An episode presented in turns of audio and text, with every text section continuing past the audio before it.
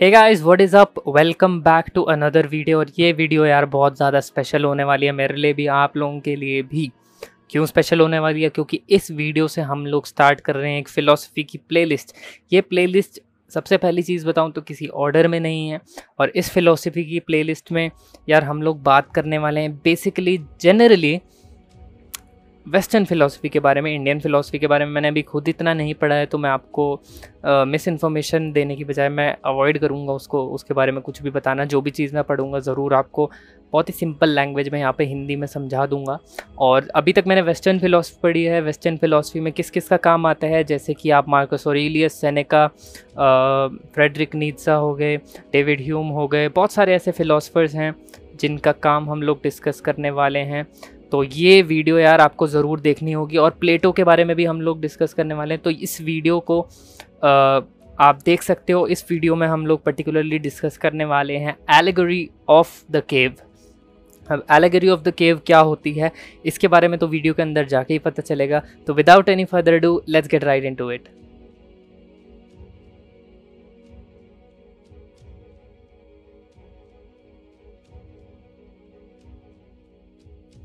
तो यार इससे पहले कि हम लोग वीडियो में जाएं, सबसे पहली चीज़ आपको क्या करनी है, इस वीडियो का स्क्रीनशॉट ले लो यार, और स्क्रीनशॉट लेके अपनी इंस्टाग्राम स्टोरी में डालो और इंस्टाग्राम स्टोरी में मेरे को टैग कर दो। ये रहा नीचे यूज़र नेम, आपको कहीं भी दिख रहा होगा at the rate Utkarsh dot Y T. मेरे को टैग कर दो ताकि मेरे को पता चल जाएगा आपने मेरी वीडियो देखी। मैं आपको डेफिनेटली रिप्लाई करूँगा। आपकी कोई भी प्रॉब्लम है मेरे को वहाँ पर सेंड कर सकते हो, और उस प्रॉब्लम के ऊपर मैं आपको रिप्लाई करूँगा। और आप बोलोगे तो वीडियो भी बन जाएगी उस टॉपिक के ऊपर। वीडियोस अब बहुत जल्दी जल्दी आने वाली हैं।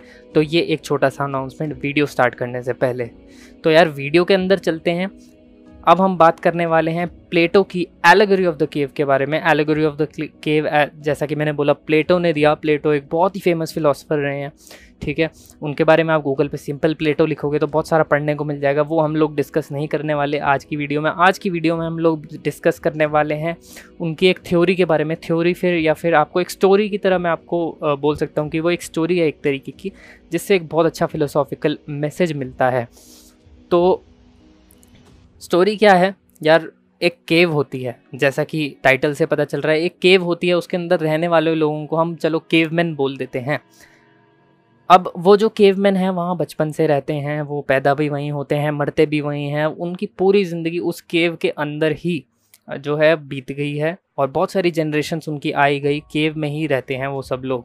कभी भी उन्होंने बाहर का रास्ता नहीं देखा, कभी भी सनलाइट नहीं देखी, कुछ भी चीज़ नहीं देखी। उनका पूरा शरीर उस केव के हिसाब से अब धीरे धीरे अडेप्ट होने लग गया है। अच्छा, अब होता क्या है कि केव में बाहर से जो रोशनी आती है, वहाँ से बाहर से चीज़ों की शैडो जो है केव की दीवार पर पड़ती है। तो वो लोग क्या सोचते हैं कि वो जो शैडोज़ उस दीवार पर पड़ रही हैं वो रियल ऑब्जेक्ट्स हैं। सपोज़ एक पेड़ की शैडो पड़ती है उनकी दीवार के ऊपर, तो वो सोचते हैं कि ये जो शैडो है ये एक रियल ऑब्जेक्ट है, ठीक है। उन्होंने कभी पेड़ नहीं देखा, उसका कलर नहीं देखा, वो सिर्फ शैडो को पेड़ समझते हैं। कोई जानवर देखेंगे तो उसकी शैडो को जा, असली जानवर समझेंगे। तो उन्होंने कभी भी बाहर की दुनिया नहीं देखी। अब होता क्या है, फॉर्चुनेटली उनमें से एक इंसान पता नहीं किस तरीके से केव से बाहर आ जाता है। रिमेंबर ये एक फिक्शनल स्टोरी है, इसमें कोई भी कैरेक्टर ऐसा रियल नहीं है।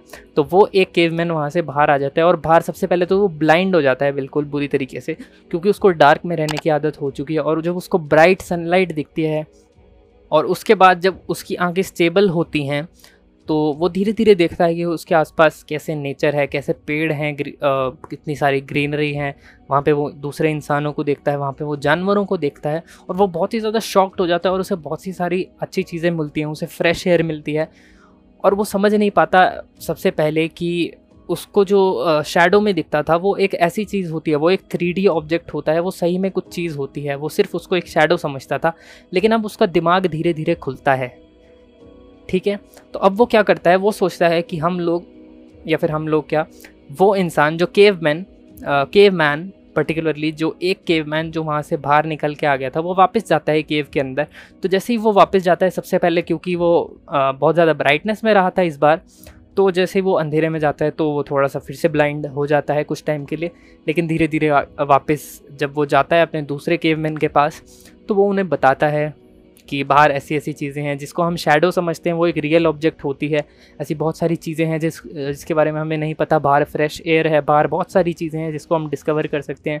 लेकिन वो लोग उसकी बात को नहीं समझते। सबसे पहले वो तो उसको मॉक करते हैं, बहुत ज़्यादा मजाक उड़ाते हैं उसका, लेकिन फिर भी वो अच्छे से सीरियसली समझाने की कोशिश करता है। तो क्योंकि जो लोग केव में रहते हैं, जिन्होंने बाहर की दुनिया नहीं देखी, उन्हें गुस्सा आने लगता है कि ये हमारी रियलिटी इसको कैसे तोड़ रहा है, ये हमें ऑफेंड कैसे कर रहा है, ये हमें गलत कैसे प्रूव कर सकता है, और वो उस इंसान को मार देते हैं।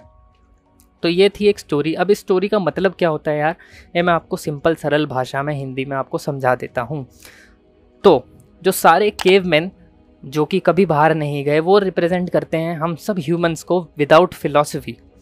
जो भी हम ह्यूमंस थे बिना फिलॉसफी के पढ़े, बहुत सारे लोग होते हैं अभी भी नहीं पढ़ते। जब मैं था, जब मैंने नहीं पढ़ी थी, मैं भी एक तरीके का केवमैन था, जिससे जो कि हमें सही में कुछ चीज़ की जो इंटरप्रिटेशन होती है, किसी चीज़ की शैडो होती है, वो हमें रियलिटी लगने लगती है, जो कि असली में रियल नहीं होता। ठीक है, ऐसी बहुत सारी चीज़ें होती हैं जो सिर्फ हमें दिखता है लेकिन वो रियल नहीं होता, ऐसी बहुत सारी चीज़ें हैं। लेकिन जो वो केवमैन बाहर आता है, वो इंसान है, कोई भी इंसान ऐसा जो कि एफ़र्ट करता है फ़िलॉसफी की तरफ जाने का, और जब वो बाहर जाता है ब्राइटनेस में, तो उसको फ़िलॉसफी का रिवॉर्ड मिलता है, उसे रियलिटी देखने को मिलती है, उसे नॉलेज मिलती है। जब वो फ़िलॉसफी पढ़ लेता है तो उसको नॉलेज मिलती है, ये इसका इंटरप्रिटेशन है। लेकिन जब वो वापस जाता है केव के अंदर, तो वो वापस डार्कनेस में जाता है। अब जब वो कन्विंस करने की कोशिश करता है तो उसको एंड मतलब इन दी एंड उसको मार दिया जाता है। अब इसका क्या मतलब होता है कि कोई भी इंसान जो फ़िलॉसफी पढ़ता है, वो एक ऐसे इंसान को समझाए जिसके दिमाग में एक प्री कंसीव्ड नोशन बैठा है, जो रियलिटी को देखना ही नहीं चाहता। वो ज़रूर एक फ़िलॉसफर की बात से जब वो उसको रियलिटी चेक कराएगा तो वो ऑफेंड हो जाएगा और वो सामने वाले को हार्म करने की कोशिश करेगा। तो ये थी टोटल प्लेटो की एलेगरी ऑफ द केव। और ऐसे ही करके बहुत सारी स्टोरीज़ मैं यार आपके लिए लेके आने वाला हूँ उस प्लेलिस्ट के अंदर। फटाक से चैनल को सब्सक्राइब कर दो, इस प्लेलिस्ट को शेयर कर दो यार अपने फ्रेंड्स के साथ, बहुत अच्छी चीज़ है यार शेयर करने के लिए। किसी को एक एक तरीके का गिफ्ट भी दे सकते हो आप, नॉलेज का गिफ्ट, बहुत बढ़िया गिफ्ट होता है। तो इस चैनल को सब्सक्राइब कर दो, बेल आइकन ज़रूर दबाना, क्योंकि नोटिफिकेशन पता नहीं वीडियोस का आजकल आ रहा है नहीं आ रहा है। तो इस वीडियो का लाइक गोल रखते हैं फोर्टीन लाइक्स, ऐसे ही रैंडम कुछ भी रख देते हैं, फोर्टीन लाइक्स आई होप आप लोग करा दोगे। इस वीडियो का स्क्रीनशॉट लो, इंस्टाग्राम पर जाओ, मेरे को टैग करो और मैं आपको ज़रूर मैसेज करूँगा। थैंक यू सो मच ये स्टोरी सुनने के लिए। और ऐसी ही बहुत सारी चीज़ें, बहुत सारे फ़िलोसफर्स की बातें, बहुत सारे फ़िलोसफर्स की नॉलेज मैं हिंदी में सरल भाषा में आपके लिए ट्रांसलेट करके लेकर आऊँगा इस प्लेलिस्ट के अंदर। तो मेक श्योर आप इस प्लेलिस्ट को सेव कर लो, चैनल को सब्सक्राइब कर लो। मैं मिलूँगा आपसे नेक्स्ट वीडियो में। Till then take care, see you, bye bye.